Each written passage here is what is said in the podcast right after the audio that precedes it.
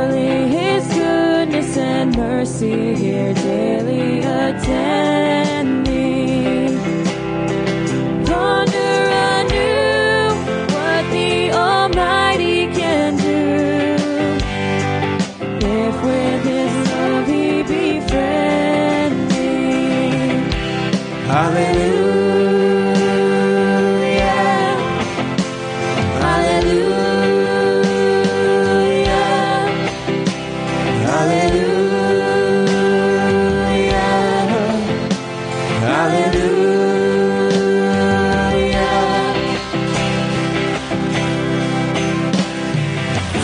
To the Lord, oh, let all that is in me adore him.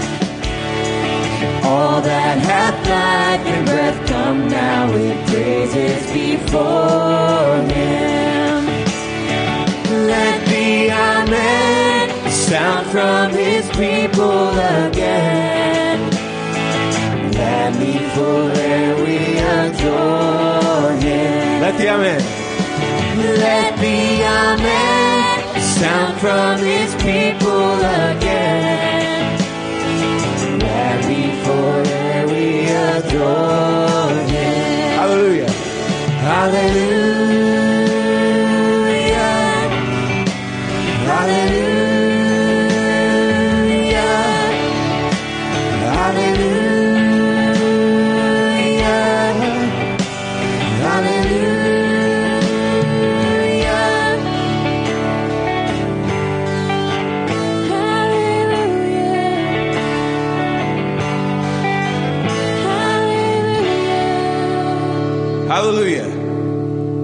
Good morning. Welcome. Great to see everyone. Great to be here in the house of the Lord. Amen. We are uh, here to worship the one true King, our Savior, our God, the Lord Jesus Christ, who left the ninety-nine to pursue the one. Amen. Join us as we sing Reckless Love.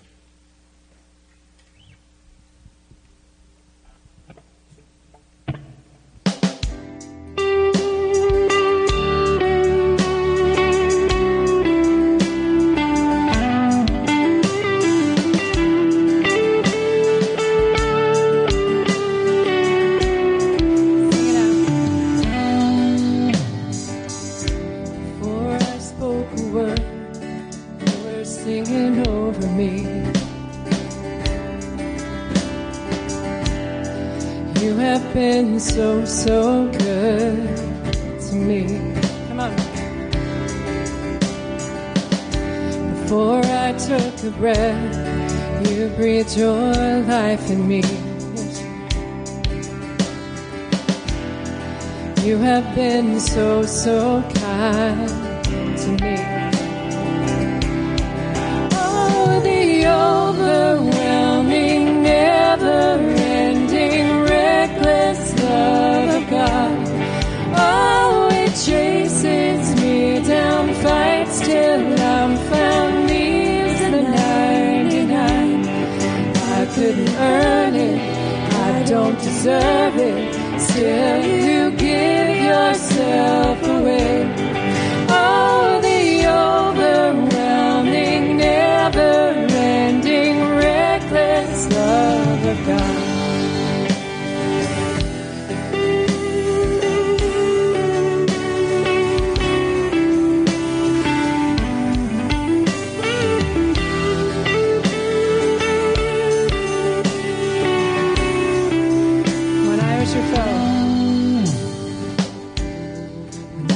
Your foe, still your love far from me.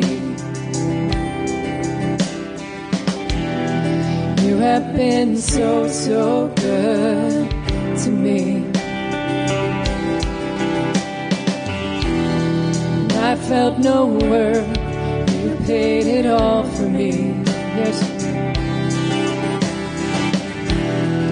you have been so, so kind to me. Oh, the overwhelming, never-ending, reckless love of God. Oh, it chases me down, fights till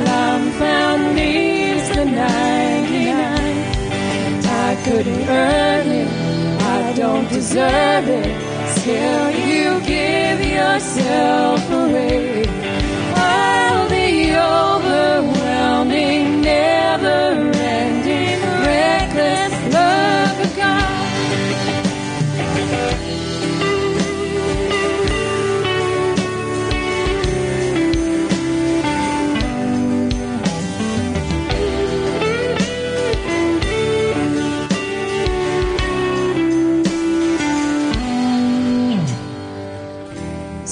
Shadow you won't light up, mountain you won't climb up, coming after me.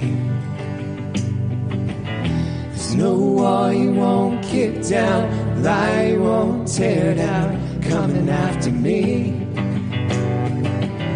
There's no shadow you won't light up, mountain you won't climb up, coming after me. There's no wall you won't kick down, lie you won't tear down, coming after me. There's no shadow. There's no shadow you won't light up, mountain you won't climb up, coming after me. There's no wall you won't kick down, lie you won't tear down, coming after me. There's no shadow you won't light up, mountain you won't climb up, coming after me. There's no wall you won't kick down, lie you won't tear down, coming after me. Oh, the overwhelming, never-ending, reckless love of God. Oh, it chases me down, fights till I'm found, leaves the night behind. I couldn't earn it, I don't deserve it, still you give yourself away. Oh, the overwhelming, never-ending, reckless love of God.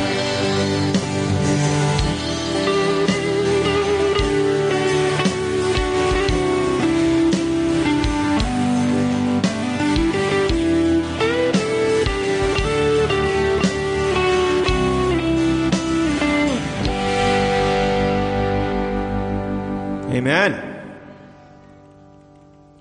We're going to teach you a new one. It's pretty simple. It's called The Passion. And uh, I'm going to give you, I'll give you a verse, I'll give you a chorus, and I'll give you a taste of the bridge. And then you'll all be experts and we'll sing it together. So the verse goes like this. The passion of our Savior, the mercy of our God, the cross that leaves no question of the measure of His love. And here comes the chorus. Our chains are gone, our debt is paid, and the cross has overthrown the grave. For Jesus' blood that sets us free means death to death and life for me. Here's the bridge. I give my whole life to honor this love by the Lamb who was slain. I'm forgiven, the sinner Savior, crown Him forever. For the Lamb who was slain, He is risen. You guys got it? Yeah, all right. Well, I hope the three of you that got it sing really loud. Here we go, The Passion.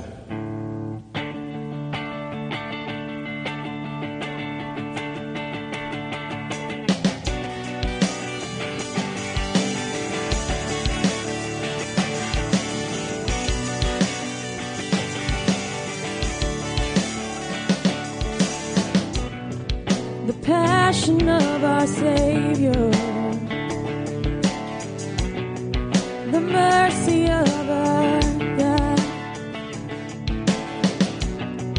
the cross that leaves no no question of the measure of his love.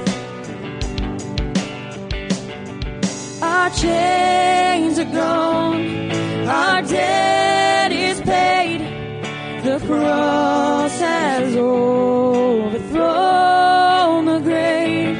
For Jesus' blood that sets us free means death to death and life for me. The innocent church guilty, while the guilty one walks free. Death would be his portion, and our portion liberty. Our chains are gone, our debt is paid, the cross has overthrown the grave. For Jesus' blood that sets us free means death to death and life for me.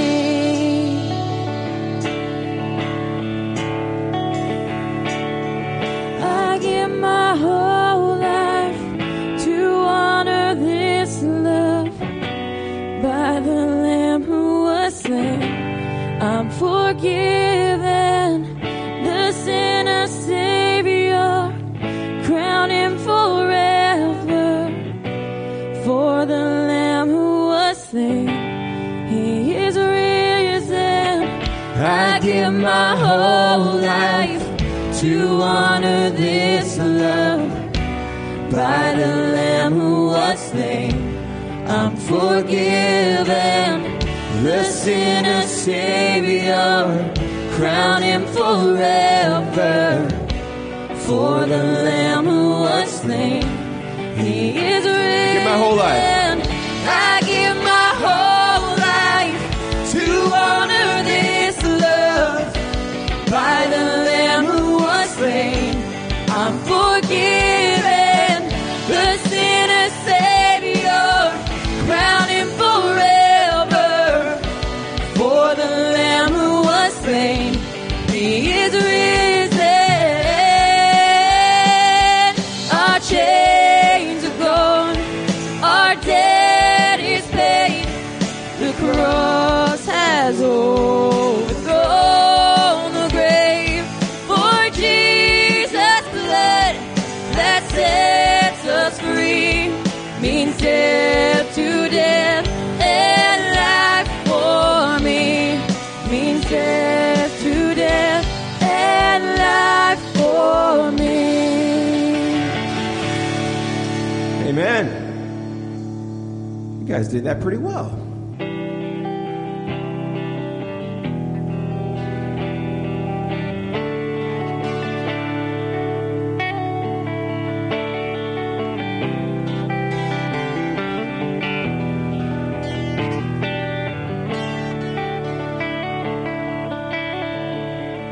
You give life, you are love, you bring light to the darkness, you give hope, you restore every heart that is broken. And great are you, Lord. It's your breath. It's your breath in our lungs, so we pour out our praise.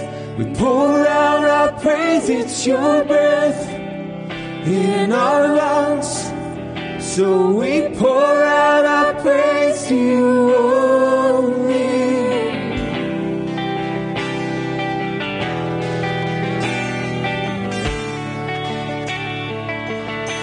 You give life. You give life, you are love, you bring light to the darkness, you give hope, you restore every heart that that is broken. And great are you, Lord. It's your breath in our lungs, so we pour out our praise. We pour out our praise. It's your breath in our lungs, so we pour out our praise to you only. It's your breath in our lungs, so we pour out our praise. We pour out our praise. It's your breath in our lungs, so we pour out our praise to you only.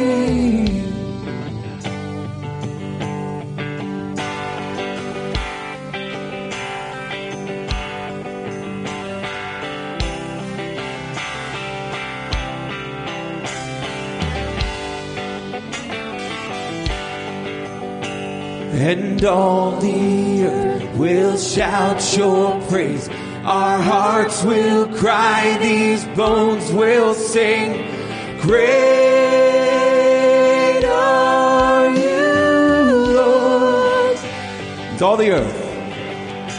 And all the earth will shout your praise.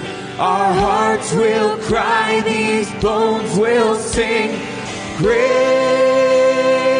are you, Lord? All the earth and all the earth will shout your praise. Our hearts will cry, these bones will sing. Great are you, Lord? It's your breath in our lungs, so we pour out our praise. We pour out our praise. It's your breath in our lungs, so we pour out our praise to you only. It's your breath in our lungs, so we pour out our praise. We pour out our praise. It's your breath in our lungs, so we pour out our praise to you only.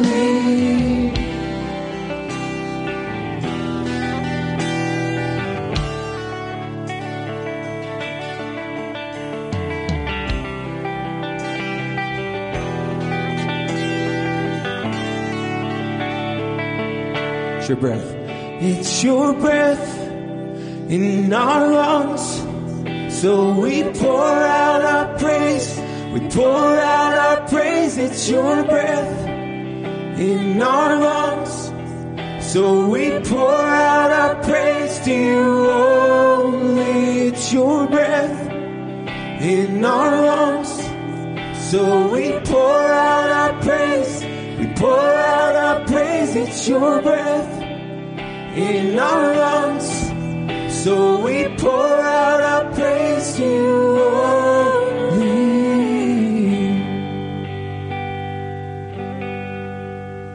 Amen. We're going to sing uh, So Will I. Every time I sing this song, I'm convicted. I figure, why should it just be me? So... Um, and I don't think it is. I know. I, I often. The song is a call to action. It's a song, it's a call to respond to what He's called us to, and to uh, actually live as the people that He created us to be. And I often am not that guy. Honestly, I mean, I feel like uh, I'm pursuing some, you know, version of the American dream with a little bit of Jesus peppered in occasionally. You know, you ever feel like that? If you don't, maybe you should. um, I don't know. We uh, every time I sing this song, I'm just moved to want Him more and live for Him more and desire Him more and know Him more. And um, I don't know. I hope you are too. So will I.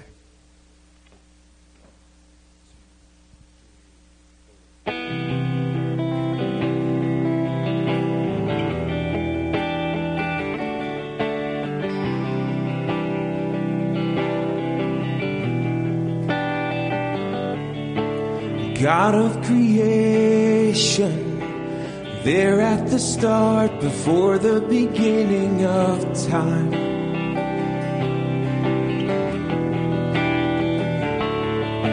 With no point of reference, you spoke to the dark and fleshed out the wonder of light.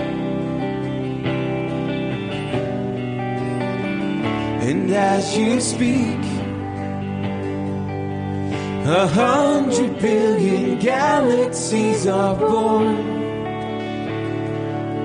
in the vapor of your breath. The planets form.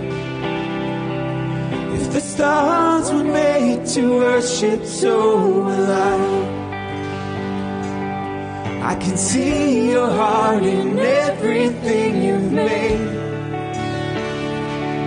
Every burning star, a signal fire of grace. If creation sings your praises, so will I.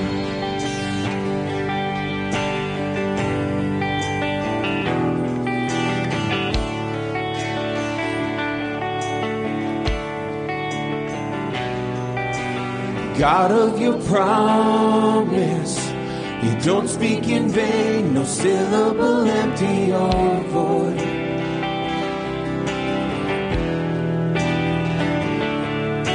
For once you have spoken, all nature and science follow the sound of your voice. And as you speak, A hundred billion creatures catch your breath, evolving in pursuit of what you said. If it all reveals your nature, so will I. I can see your heart in everything you say. Every painted sky, a canvas of your grace. If creation still obeys you, so will I.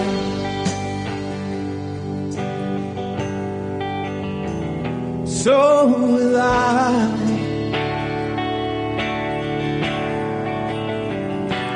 So will I.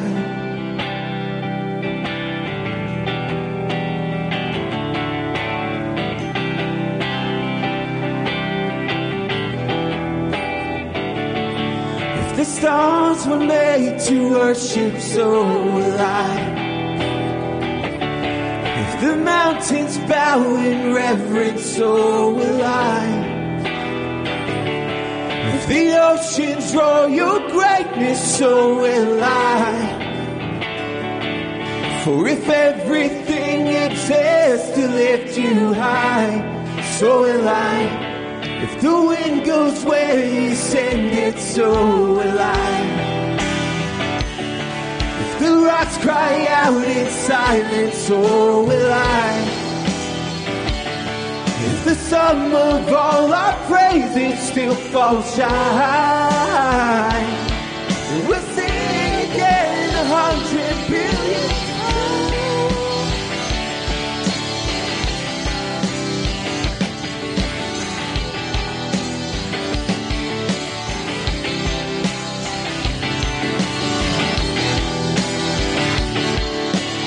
God of salvation, you chased down my heart through all of my failure and pride.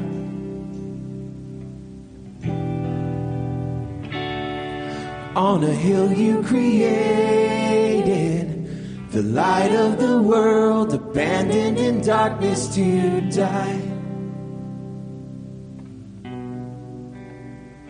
And as you speak, A hundred billion failures disappear. Where you lost your life, so I could find it here. If you left the grave behind you, so will I. I can see your heart in everything you've done. Every part designed in the work of art called love. If you gladly chose surrender, so will I. I could see your heart a billion different ways.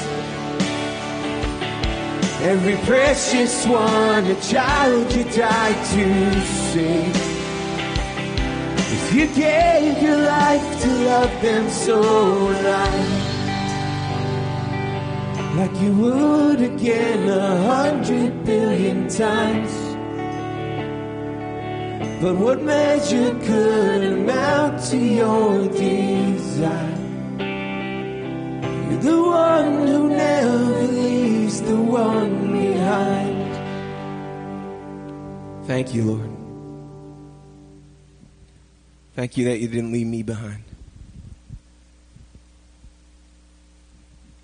Thank you that you continue to pursue each and every one of us. Help us to live as though we're aware of that and uh, run right to you. We need your grace. We need your mercy. We need your truth. Pour your spirit out upon your sons and daughters this morning. In Jesus' name, amen. You may be seated. Kingdom kids, you are dismissed. Jay Luna, would you mind uh, leading us in prayer? Awesome.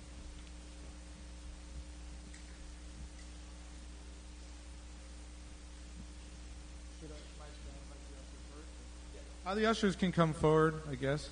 Um, let's pray.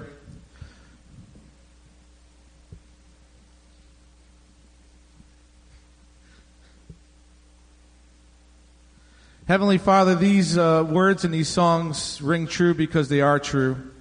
Um, they're based on your word, the word uh, which you breathe out of your uh, mouth uh, to create. Just like you did with Adam, just like you did with all life. And you spoke uh, the world into motion, and there it was. You spoke us into creation, and there we were, Lord. And uh, if we don't praise you, Lord, the rocks and the mountains will. And we're thankful that you are the Lord that uh, thinks your nature is so much that you think of us, all things big and small, Lord, that um, you thought of us to create us, Lord. So we just pray that you teach us how to turn around and turn that upwards, Lord, towards you and lift that up as a sweet aroma to your nose uh, in praise, Lord, this morning, that we may declare your name mighty. We may um, appeal to your sovereignty, your goodness, your mercy, your grace this morning. And, Lord, that we may say, be the God of us, be our Lord's. We thank you for your Son. We thank you for Calvary, Lord. We pray, Lord, that we may grow, grow closer to you in the grace and knowledge of your Son, Jesus Christ. We ask that you take this, uh, these uh, tithes and offering, Lord, and you do um, what you want for your kingdom with them, that they may build the kingdom, the kingdom may grow, Lord, and that your will be done here in Harmony, and that your people here in this congregation will um, seek your will daily. And we pray these things in the mighty name of Jesus Christ, your Son.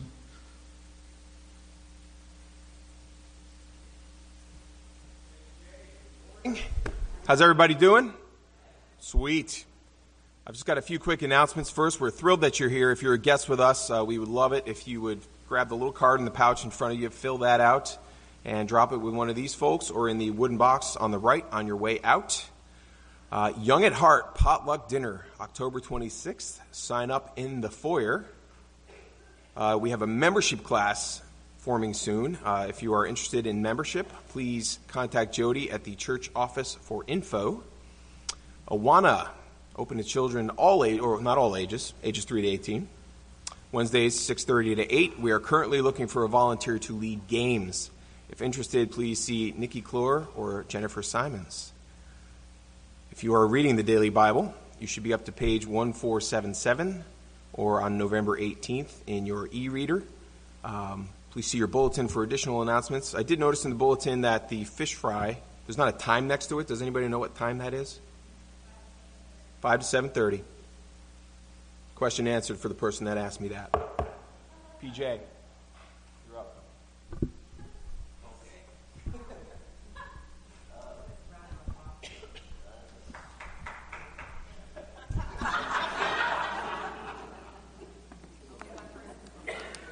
One person, I noticed, yeah.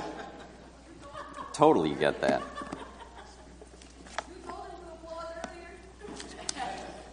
No, that's not quite what I said. Good morning, everyone.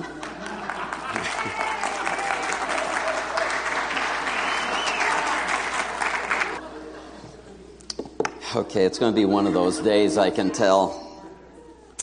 Actually, I would like to ask for a couple of us to exercise their priesthood and pray. Would that be okay? I mean, are you allowed to pray in church? I would hope so. I'm feeling quite uh, not right, so I know some of you want to say you're never quite right, but physically... Uh, so if I could have a couple of volunteers just to commend us to the grace of God today, that would help. Mister Bozick, you're one. Somebody else? We got to balance the room here. Ma'am, would you be so kind? Stand and pray loud so everybody can hear you. I'm loud. Uh, I didn't say anything. Just hear our prayer, Lord. Dear Lord, we are so grateful that we can be here today. We are thankful that you have brought each one of us. We pray that you would help Pastor today to um, give us the word that we deserve, that we need to hear, Lord. We are thankful that you love us. We are thankful that um, you didn't leave us alone. Yeah. Um, so, so we pray that you would just help us to have that ears to listen today for the things that you have for us. In Jesus' name we pray. Hmm. Father God, we thank you and praise you that there is therefore now no condemnation for those who are in Christ Jesus. We thank you and praise you for all that we have in you, our Savior. Lord, as we gather together to worship you and to hear from your word, pray for your uh, anointing, your blessing, your hand in a special way upon Pastor John, that you would uh, give him the right words to say, and your word would go forth with power and authority to minister to our hearts, that we might worship you and learn from you, and uh, that you might be honored and glorified. Keep uh, any distractions of the enemy away, and help us to uh, have a time where we can worship you in spirit and in truth. Pray and ask in Jesus' name. Amen. Yeah, we are dependent upon you, Lord, as we sang this morning. It's your breath in our lungs.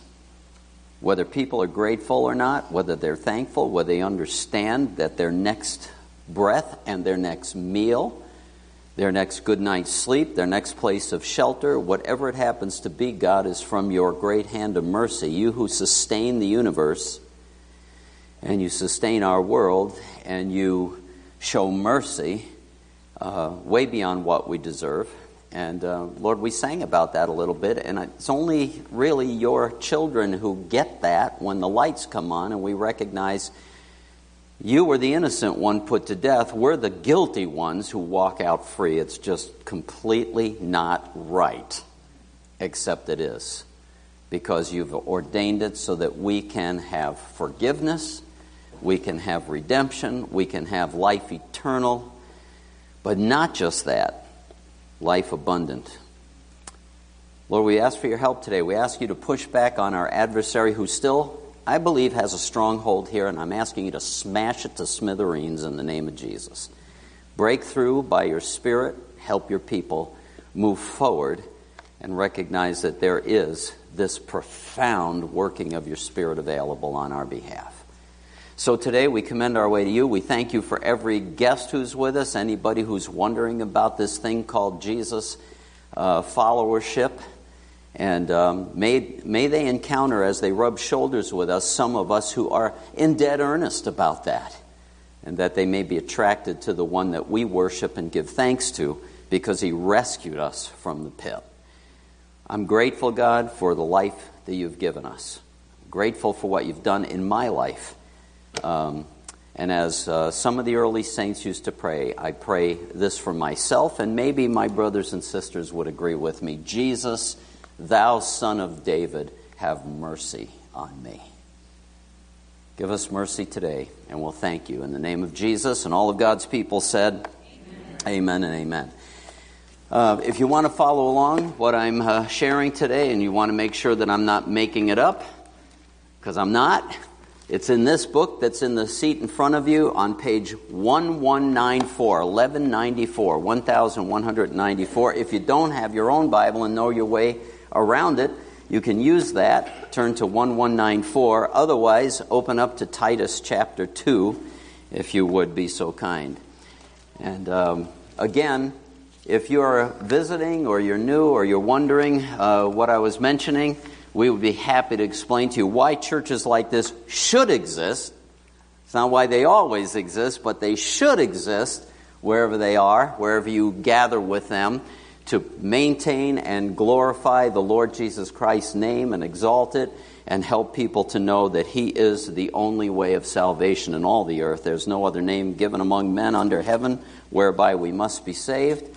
That's not politically correct, but it is the truth. Oh, three people are really excited about that. Is Teddy here today?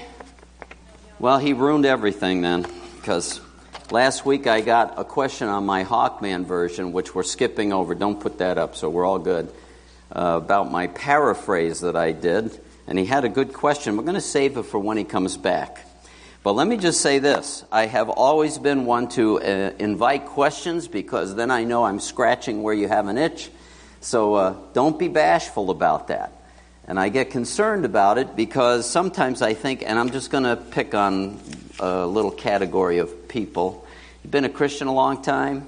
Anybody been a Christian for more like than more like fifteen years or something like that? You can't be. You're not old enough to be. A...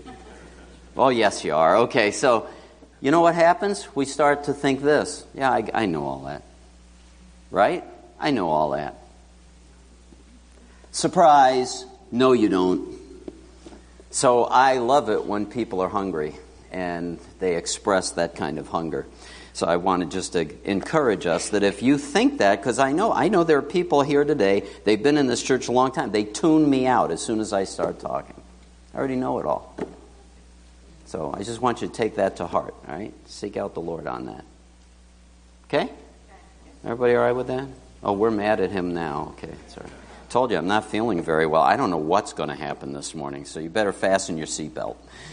Okay? Today's message, just say no. All right. Let me read the passage to you, if you would. Follow along with me. Verse eleven of chapter two. For the grace of God has appeared, bringing salvation to all men, to everyone who is interested, to everyone who's interested, instructing us to deny ungodliness and worldly desires and to live sensibly, righteously, and godly in the present age, looking for the blessed hope and the appearing of the glory of our great God and Savior, Jesus, Christ Jesus, who gave himself for us to redeem us from every lawless deed and to purify for himself a people for his own possession, zealous for good deeds. Last verse of the chapter. These things speak and exhort and reprove with all authority. Let no one disregard you. Huh. I'm going to have to save that verse for another time. We're going to have to come back to that, because that has very profound implications when you think about it. And we started teaching in Titus because we wanted to introduce the reestablishment of elders and spiritual leadership in our church. Tonight, our council meets for the first time. If you're one of those people invited, I can't wait. It'll be fun. Six o'clock in the boardroom. See you then. We're hoping to provide good, solid spiritual leadership for our congregation. That's a good thing. And Titus talks about what what is involved in that, what's necessary for leaders and what's necessary for congregations in response to their leaders. So we'll save that for another time.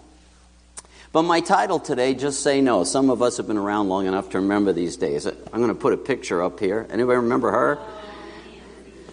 Yeah, some kid came up to her on a visit somewhere and said, uh, this is Nancy Reagan for those of you who are in the, you know, fifteen or below crowd. Um, little child asked, what do I do when my friends ask me to smoke marijuana or use drugs? And she said, how easy can it get? Or is it? Yeah, have we noticed that just saying no didn't work too well? We're in the midst of an epidemic, right, of drug misuse, abuse. And so uh, just saying no, not always so easy. But there is some truth in this in, in terms of what I make up my mind to do. There is some truth in it. So it doesn't work just to say, oh, well, just say no, but today I'm going to just say, just say no, okay? But I am going to flesh it out for us a little bit if I could. And where I want to begin is where I left off last time. I was talking about the standards of leadership. I was talking with Doctor Dennis Ashley. Everybody know who he is? He's our Bible teacher here at the school, and uh, he's been interim pastoring and doing uh, guest speaking. He's gone today, otherwise he would be here speaking elsewhere. I was chatting with him, and he, we were talking about the standards for eldership, for leadership, and he said what that is communicating, as we were in agreement. I just want you to know he and I were in agreement, so he's right. Uh, that the standards for leadership are what we are to look at for our sake. Oh, that's okay. You know, pastors have to live that way. Thank God I don't. No, if you're a follower of Jesus, no, it's for all of us, right? So those are principles that are available for all of us to get worked into our lives. That's what he had in mind. So last week we were looking at the virtues. Remember the virtues? We could have looked at the negatives. I didn't take time with it. He's not to be a drunk or a striker, or pugilistic. He's always looking for a fight, that kind of person. That's all negative. So I was turning to the positive and the virtues. Here's what we saw in chapter one, verse eight. He must be hospitable, loving what is good, sensible, just, devout, and self-control. I don't want to be redundant and go back over all of it, but those two words, sensible, sophron, that's the Greek word, and it's going to come out a whole bunch of times today. Sensible, orderly. Sensible actually can be translated as the last word is translated. I have a, well, I have a little doohickey here. Yeah, this works. Here we go, there. That word is a borderline synonym with this. Self-controlled. Sensible be, can be translated as self-control. One who has their passions or desires under control, isn't out of control, if you will. That can apply to all kinds of things, not just drugs or alcohol or the big problem areas of our culture. Self-control involves my appetites. Self-control involves the use of my tongue. That's a big challenge, isn't it? Years ago, I chose to memorize. Don't put me to the test today because I'm not navigating on all thrusters. But um, I memorized the book of James. Anybody ever read the book of James? Third chapter, brutal. Right? Brutal. If any man can control his tongue, he's perfect.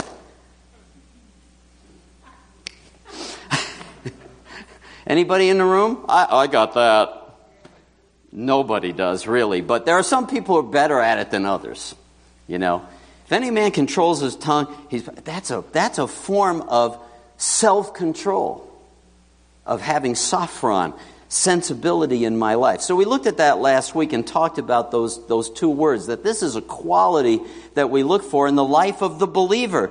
And we also mentioned that when Paul was preaching the gospel and he had the opportunity to speak before kings and authorities, in one case, he's speaking in front of um, a great leader, Felix, in the Roman world, and it says this, as he was discussing righteousness, self-control, and the judgment to come. Did you catch that? Righteousness, there are standards of what God thinks is right. There's what people think is right, and then there's what God thinks is right. I think it's smarter to be aligned with what God thinks is right, because ultimately he's going to have the final say. Self-control, how do I become righteous? How do I get this into my life? Part of it, if it's manifested in my life, righteousness is imputed. We'll talk about that in a minute, but it's also experienced. Self-control comes into the equation, and the judgment to come, because they're connected. Receiving the gospel, receiving the righteousness of Christ as a gift, that's how you get squared away with the living God. You understand that? You don't earn it. oh, if I get self-control in my life, then I'll be accepted by God. That's not how it works. You're accepted by God because you receive the righteousness of God, what he has provided for you by his death on the cross for your sins.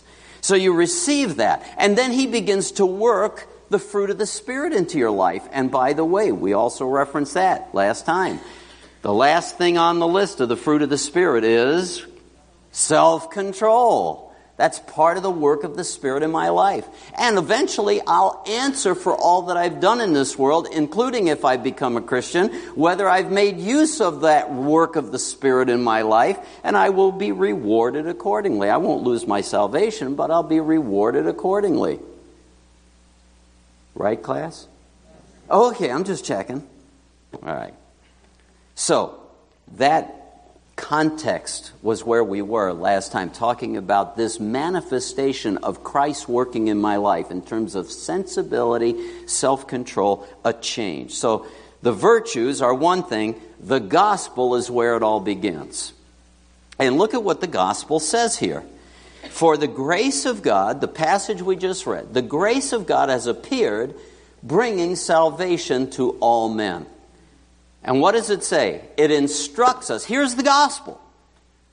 It has appeared. How did it appear? Jesus came into the world, right? Died on the cross, was buried, raised again. He's gone back to sit at the right hand of the Father. He's praying for us. Can you imagine? I have to remind myself of that. On a, wake up, Hawko. Jesus is praying for you right now. And I'm not paying much attention. Anybody ever feel like that? You lose track of it, right? We lose track of it.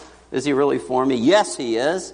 And one day he's coming again. But historically, the grace of God, the gospel, has already appeared, bringing the offer of salvation to all men. And here's what the gospel looks like in our shoe leather, instructing us to deny ungodliness and worldly desires. The word worldly desires, desires, epithumia, means passions, sometimes translated Old King James, lust. Ooh, what an ugly word. But lust isn't just about porn or something like that. Lust is all the passions we let get out of control, right? It's a word for passion um, that can be good or bad, but it, uh, more often than not in the New Testament, it's used on a negative inclination. Instructing us to deny ungodliness and worldly desires. Let me read to you a retranslation of that from the scholar who wrote in the New International Critical New Testament Commentary, which, by the way, is one of the best if you're interested in knowing what your Bible says.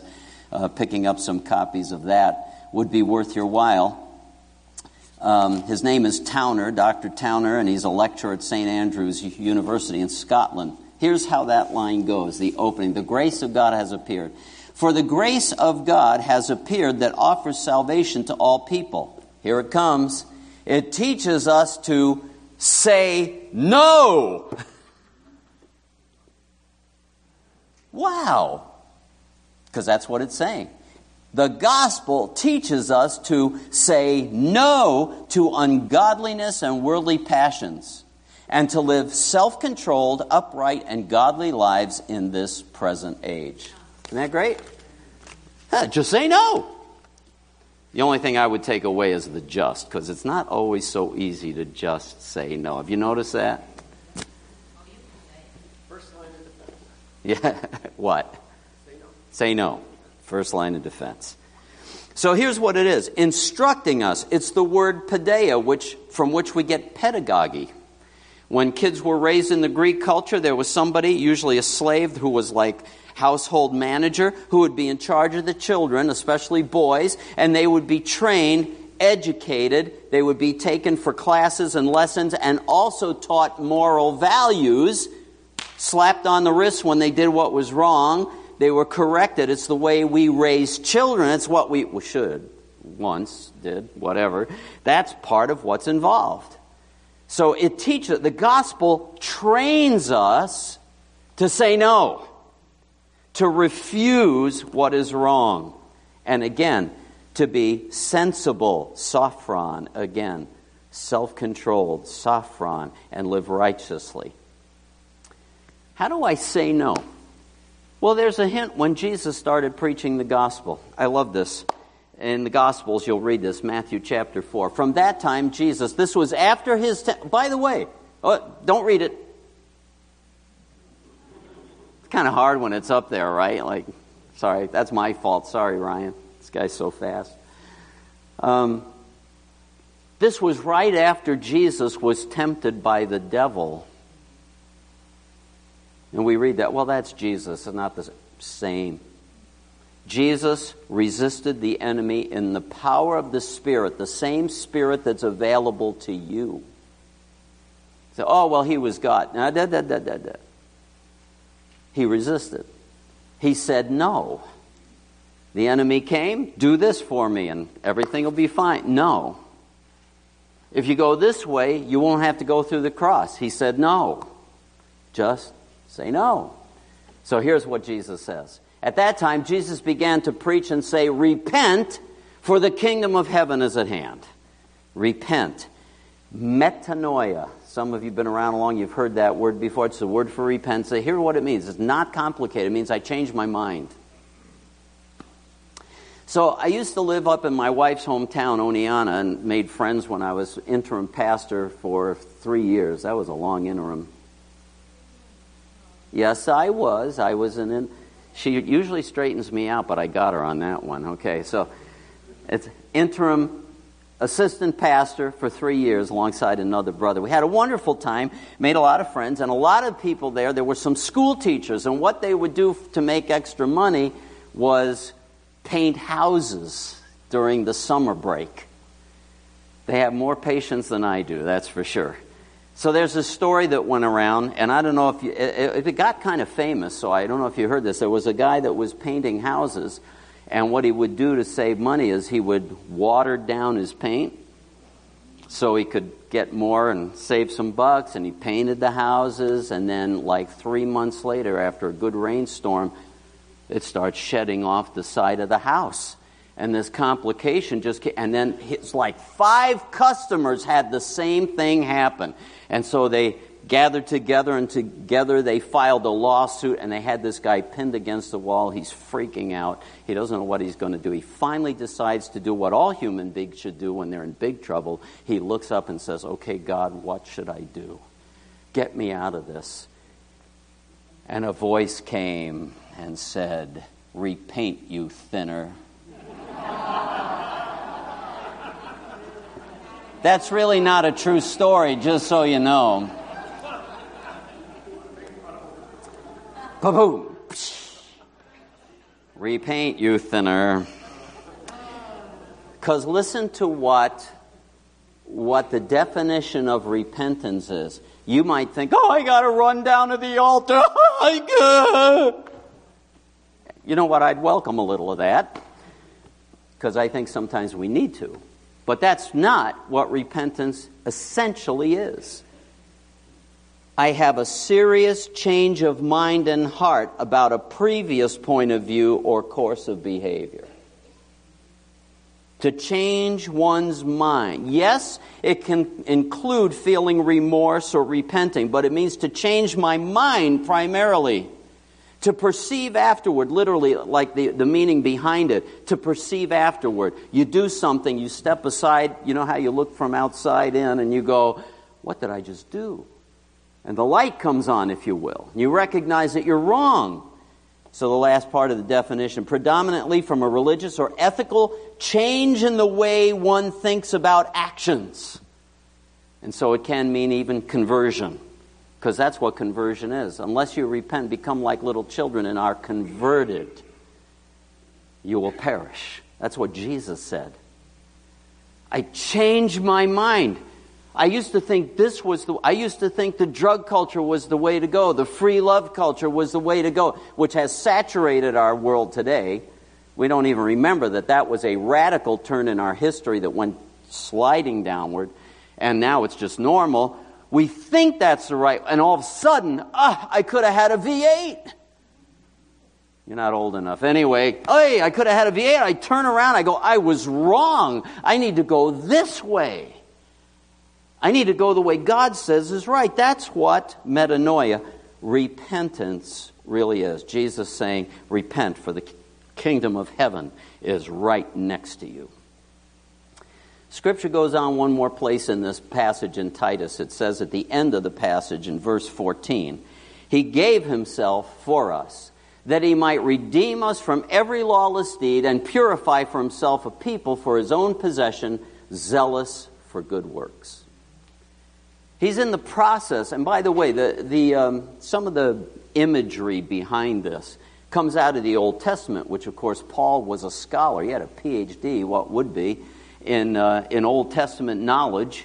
And he's referencing the fact that in the Old Testament you had rituals to purify things and sanctify the tabernacle and all of that. And that this happens to us positionally when we're in Christ. He has, in fact, redeemed us from every lawless deed. He is, in fact, and has, in fact, purified for Himself a people, set us apart, uh, covered us with the blood so that we're now clean and holy, right? And anointed us with the Spirit, the oil that consecrated all those objects in the temple. He has done that for us. But here's what it tells us. He has this desire to have this special people. That's what we lose track of all the time. We forget who we belong to. We think we run our own life. We own our own life. We have total, absolute autonomy. You do. And you can miss out on the blessing of what He has in mind for us. People for His own possession. And where does this come? Zealous from good deeds. Zealous for good deeds. It comes from within. The Old Testament context, you had laws to follow. In the New Testament context, you have the Spirit inside you, and you fulfill what God had in mind in His Word because it comes from the Spirit. It comes from within. Zealous for good deeds.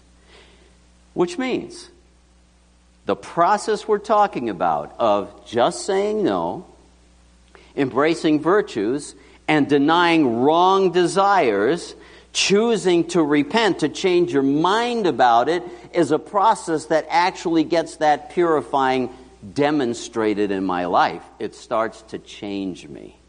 I've been kind of a fanatic on this subject for five years. You know, a fanatic can't change his mind and he won't change the subject. And that's me. Because I'm called to be a shepherd. It, I've tried to do other things. I've tried other things. In the kingdom, I'm talking about called to ministry. Maybe I'll do this. Maybe. Every time God puts me back in the pastoral role, and as a shepherd, the thing that weighs on my heart continually is that my people are conformed to the image of the Son of God, that they look more like Him. And so many churches don't look anything like Him. We want to see that happen. To redeem us from lawlessness. What's lawlessness in the believer's life? Most of us aren't out stealing, although some of that might happen. Uh, you know, most of us probably aren't, you know, regularly using illicit drugs or something like that. But some of that might be happening. That would be lawless, that's for sure. But for the believer, whose heart is to be like, have the virtues like the elder or our elder brother Jesus, think of all the things that we harbor or act out on in our lives. Gossip, inner lust, resentment that we harbor that becomes hatred, competition. There's none of that around here, is there? Competition. Hmm. Stubbornness. Control. It's got to be my way. Yeah, there are people who, I mean, it's amazing how, how easily we can disqualify ourselves from the privilege of walking in the Spirit and being part of kingdom forward motion just because we have let those kind of things. Those are lawlessness in the believer's life, and we are not just saying no. By the way, the word purification, purify, to purify for himself, is the word from which we get catharsis. Yeah. You ever have a catharsis moment? Blah. So get all cleaned up. Yeah, confession's good for the soul. Remember last week I mentioned this is the business of conforming us to the image of Jesus. Mel Lawrence wrote in his book Spiritual Formation, it's the progressive. It's not instantaneous, okay? Some people get a radical turnaround. My conversion was radical. You know that. I've told you that before. I was not, oh boy, did I have a lot to learn. It was a radical turnaround, but I had plenty of progressive transformation ahead for my life. forty-five years worth. I would think by now he should be done, don't you? I kind of wish he would be done, don't you? No, I mean, no, you're all saying, no, I hope he's not done with you, Pastor John, because you need a lot more work. It's the progressive patter- patterning of a person's inner and outer life according to the image of Christ through intentional means of spiritual growth. You have to choose it. You have to choose to say no. You have to make up your mind that you want to do that, right? It's amazing how we make up our mind to do all kinds of other things. Just, I'm going to do this. I'm going to make this trip. I'm going to buy this object. I'm going to do that. I'm going to do that. That's going to be my new hobby, whatever. We just, bam, boom, we go, whole hog. How come we can't do that? We can. We can. So that's spiritual formation. It is a, it's a progressive growing, and a long time ago I did a little chart for you on the screen. Remember that little growth chart? You have your ups and downs, and I'm not showing that to you today.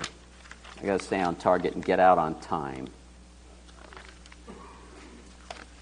Let me say something. I'm gonna I'm gonna go back now, because at the end of last week's message, I had a brother come up and say, "You left out the best part of the message," and I'm like, "How do you know? You didn't hear it." But anyway. Because I didn't say it, but he was looking at the verses, and he was right. I had mentioned last week when I, I talked about the normal Christian life, which is the title of um, a book by Watchman Nee, a brother in China, uh, lived early on through the twenties, thirties, forties, all that, and uh, wrote this book called The Normal Christian Life, and gave a little primer, if you will, how to live it, how to press into it. This metanoia thing, this I changed my mind, this saying no, this getting self-control into my life, not always as easy as it sounds. Understood. So I'm hoping that today what I might leave with you is just something a little bit helpful, if you'll lay hold of it. But it won't do you any good if you don't use it. Three little steps. The first one is critical. You have to decide that what you're struggling with really is wrong. I call this in counseling for thirty-five years or so, I used to call this problem sympathy. You know what I mean by sympathy? We, I've got an inner, ooh, you know, Lord, I really want to give this up. Mostly.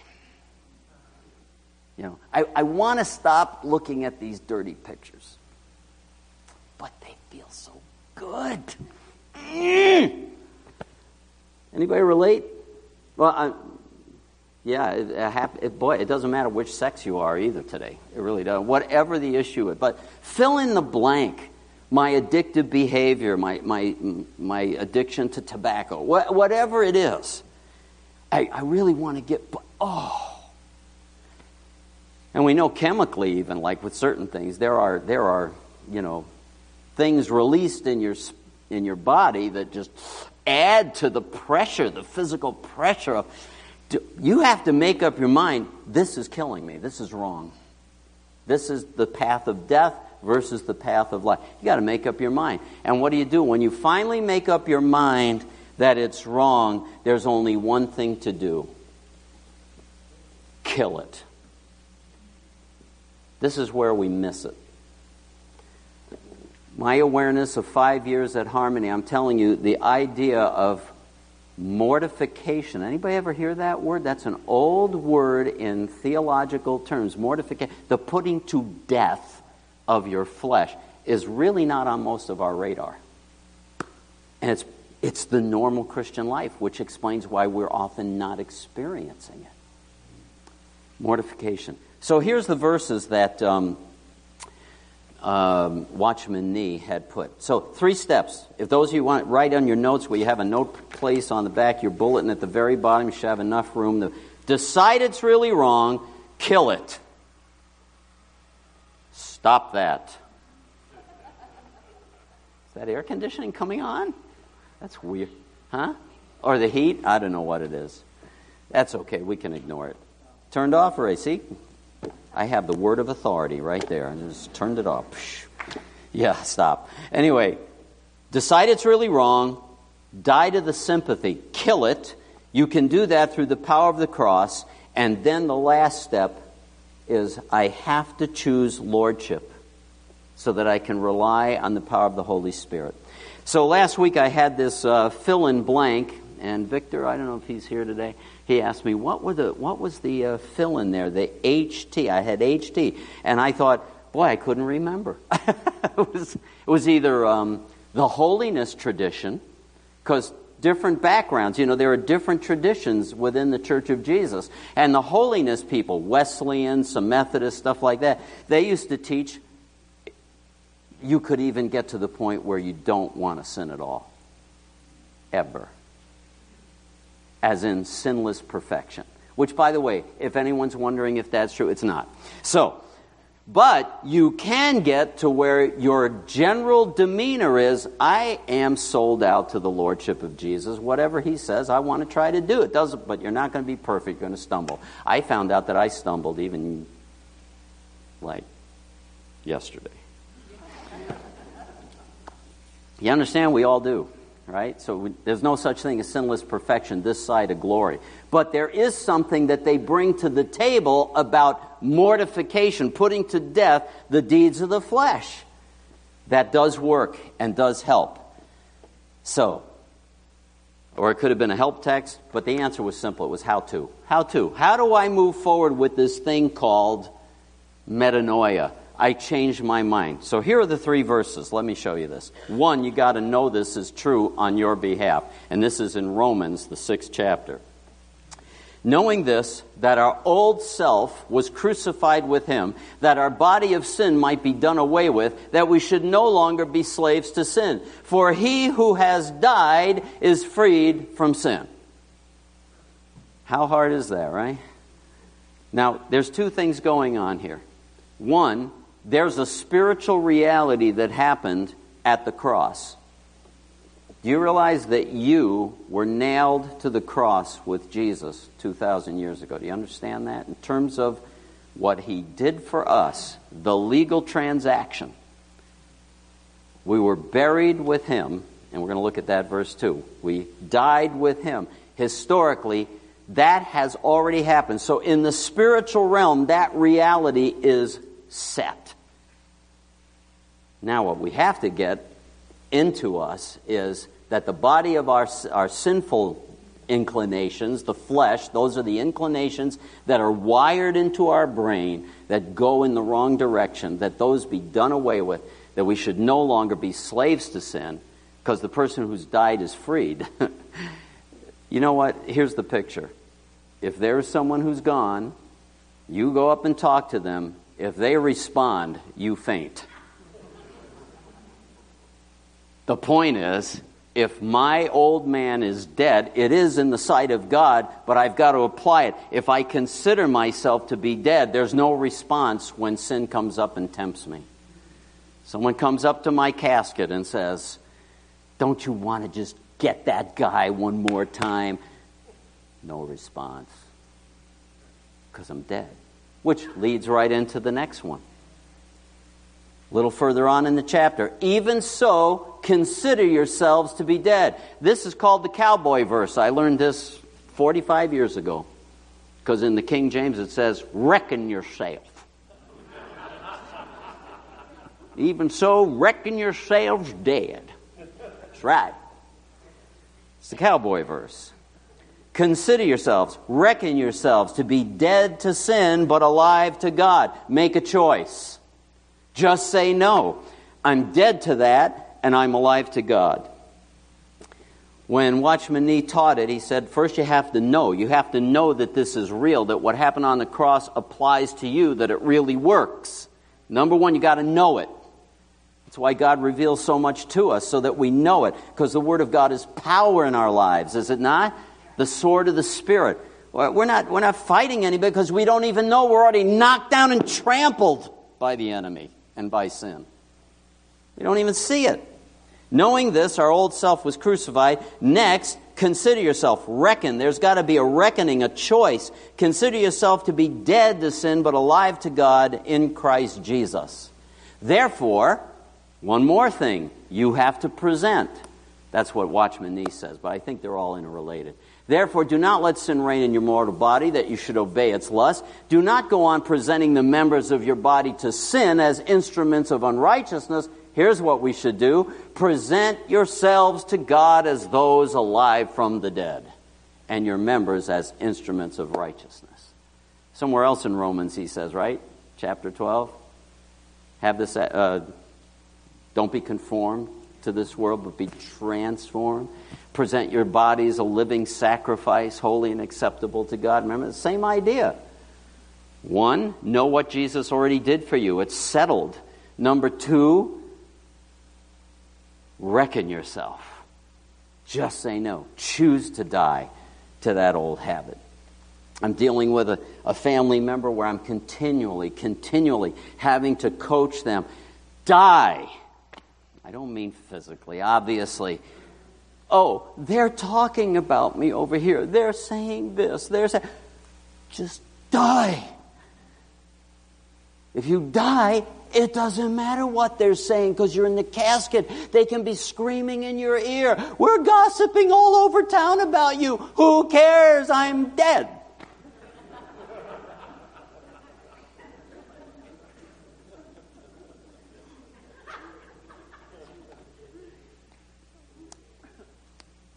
Reckon yourselves dead already to sin and alive to God. And then present your body, present your life available for the use of God. That's why we're here. We're not our own. You're bought with a price. Therefore, glorify God in your Bible. You know, you're all laughing, but right? We're so freaking worried about what everybody else thinks. They got it wrong. That is the one who has it right. That's the only one. And when you're dead, you can respond to that the right way. God, all that matters is what? You know who's one of my heroes? Um, Mister Darcy in um, Pride and Prejudice. Remember Mister Darcy? I love him. Me too. And nothing odd, just I love him, you know. And uh, here's why. All through the, if you haven't seen it, you really ought to get out. Well, I'll even pay your ticket to go. To, no, you can get it on D V D or stream it or whatever. But uh, Pride and Prejudice, he's totally misjudged. People are talking about him, trashing him. He's such a creep. In fact, the chick who ends up falling in love with him is trashing him. And he keeps his mouth shut. He just looks like this sad and tragic figure because probably he's thinking about how alive to sin all you jerks are. But anyway, he keeps his mouth shut the whole time. And then at the end, you find out he's the hero. Just die. Die, die, die, die. And then present. And here's the last one. Kind of circles back. Romans chapter six four, we always teach this during baptism classes. Therefore, we've been buried with him through baptism into death, in order that as Christ was raised from the dead through the glory of the Father, we too might what? What does it say, class? You can read. Walk in newness of life. How do I walk in this? That's what Watchman Nee was saying at the end. By the way, that doesn't matter what he says. It's what the Scripture says. We can walk in newness of life because I recognize what God did for me on the cross. That settles it. That's how I walk. Uh, if I can walk with the Lord and walk in freedom, it's because I know that the blood of Jesus cleanses me from everything I come clean about. So it doesn't matter what it is. Up to this moment, if I come clean with God, I'm free to keep going. I'm free. My conscience is clear. I make sure I'm still dead, because once in a while I do try to climb out of that casket. I got to tell you, it does happen on occasion. I put it back to death. And then I reckon myself dead to sin, alive to God. Here's my body. Here's my life available. Whatever you want to do with me, I'll do it. Which, by the way, I'm just going to be blunt. I think that's normal Christianity. Yes, Lord. What's the question? Yes, Lord. What's it? What do you want me to do? Okay. He's not going to ask you to walk on water unless he gives you the miraculous power of walking on water. Isn't that cool? You don't have to pull that off today. I know you were worried about that, right? So we always we're always borrowing trouble. Oh, he's going to ask me to do this. He's going to take the first step. Reckon what God has done for you. You're dead in Christ. Claim it.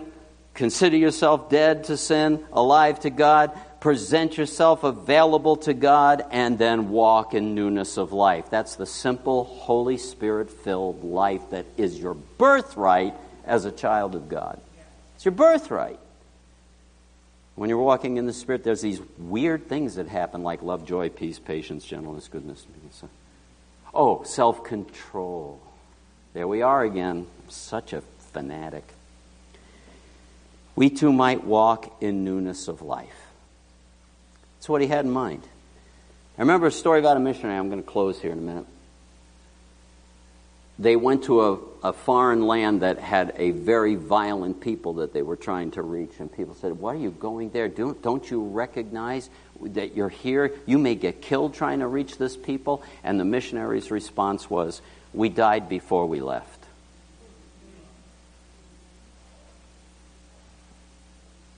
There are promises to claim. These are promises. These, these are jewels of power available for the saint. But how do we walk in this world? As believers, we walk by faith and not by sight. They're claimed by faith. They're not claimed by laying down, not acting, not pressing in and expecting God to quicken something into your life. Claim your promises that you're dead and alive. Both of those are promises available for you. We walk by faith and not by sight. Let me give an example, and I don't know if this will be helpful or not. It's kind of on a different subject, but all through my experience as a as a believer in Jesus since nineteen seventy-one, there have been different portions of the Scripture, and maybe you've experienced some of this, that the Holy Spirit grabs something and shoves it right in your face. You know what I mean? And you go, and you know God is speaking to you. He's telling you either to fix something, or He's telling you, I'm going to help you with this. I'm going to be on your team. So this is going to sound a little odd. Years ago, I was out in Tucson, Arizona, pastoring, and I was encountering a number of people with some demonic bondages in their lives. I mean, that were clearly manifesting. They're all around us, by the way, but we just keep it all civilized so we don't always see what's going on. But in this case, we were praying with this person who had allowed themselves, even though a professing believer, and I think was a believer, had really sought out some of the more occult and weird religious stuff that was going on in the country back in the seventies and eighties. And uh, as we were praying together, all of a sudden that person started to fade out and a different person started to manifest. No, no, no. As I was praying, thank you, Jesus, that you have died on our behalf. You've been raised from the dead, that you're seated in the heavenlies, that your foot has crushed the head of Satan, and all these other truths. This person went, nah! Grabbed this glass ashtray, threw it at me, and I caught it in my hip. And later God freed her up and things went well. But I went home with a very thoughtful mind. No more glass ashtrays in the room. That was almost it. And what was in my mind was, I know I'm not the best looking guy, so if you want to rearrange my face, that's okay. But if there's a way to avoid that, I would really appreciate it, Lord. In other words, that made me nervous.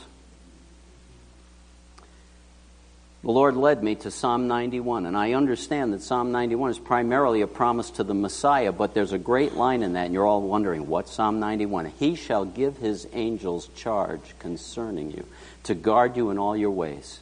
They will lift you up in their hands, lest you strike your foot against the stone. The young lion and the adder, the cobra, will attack, but you'll trample them down. It's, it's all in there.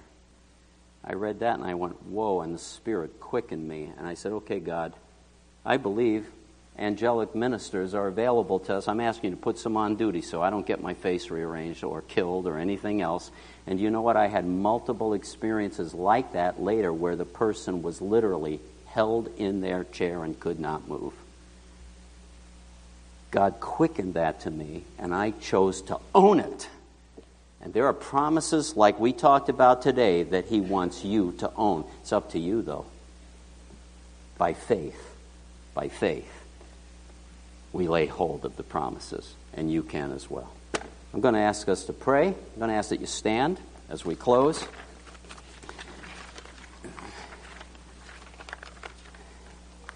And if you want to learn how to just say no, I want to encourage you to put a stake in the ground, claim it by faith, and uh, get somebody up here to pray with you. We have elders available. I'm available. We'd love to help you on your journey. If you don't know what it means to know Jesus, we'll help you with that as well. Let's pray together. I want to thank you, God, for strengthening me for this morning. I don't know where everyone else is at today, whether they've got major hurdles and concerns on their mind, but I'm praying that they would see that you love and care about them. And you've been trying to pursue them like the song that we sang. Sometimes you're pursuing us and we're running as fast as we can the other direction. But Lord, I know that there are people probably tired of running, and I pray that they would let you catch up to them, tackle them, heal them, do a work in them. And for my brothers and sisters here at Harmony, Lord, we want to see an expansion of the normal Christian life, the walking in the Spirit, the walk of transformation that we so desperately need. We need, Lord, your Holy Spirit to continue to strive with us. Well, thank you, God. Remind everyone who made a commitment to pray for a visitation of your Spirit to continue to knock on your door, because you said knock and it'll be opened. I'm praying that they would knock, that we would knock, and that you would open, Lord Jesus. Help us today, we pray. Put your angels around my people. Keep them safe in this week. In the great name of Jesus, I pray for your help today. And all of God's people said, amen and amen. God bless you. You're dismissed. Feel free to come up and pray if you need to.